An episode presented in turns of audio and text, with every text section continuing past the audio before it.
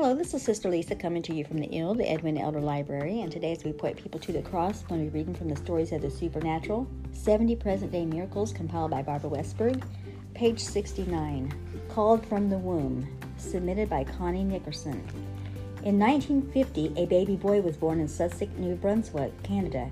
His birth was the answer to Henry and Alina Nickerson's prayers.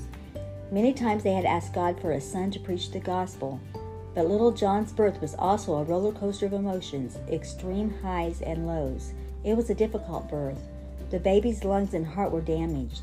In addition, baby Nickerson was born with infantile paralysis, and his little body was covered with weeping eczema. The doctor said, I am sorry, Mr. and Mrs. Nickerson, but your baby will not live. The Nickersons took their son home, trusting God because of the paralysis. John could not eat. Because of the eczema oozing, he suffered constantly and could not be dressed. Every day, every hour was heartbreaking struggle for Henry and Alina and pure torture for their baby. A few weeks after John's birth, Pastor Allison Post and missionary Eugene Garrett from the Philippines were directed to the Nickersons' home.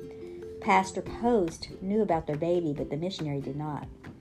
When they entered the house, missionary Garrett asked, Who has a sick baby? Alina placed her baby in the missionary's arms. He prayed and spoke healing over the suffering baby.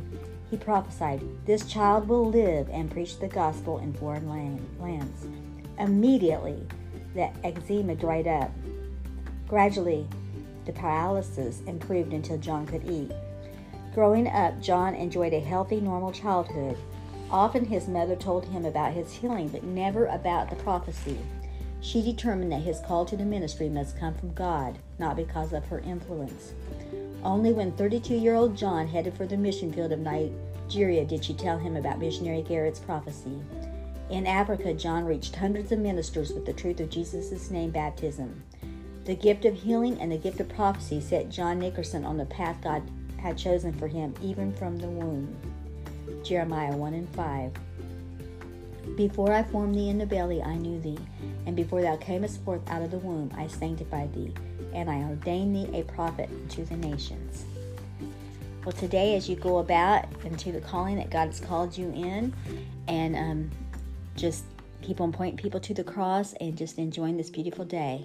God bless you. Bye bye.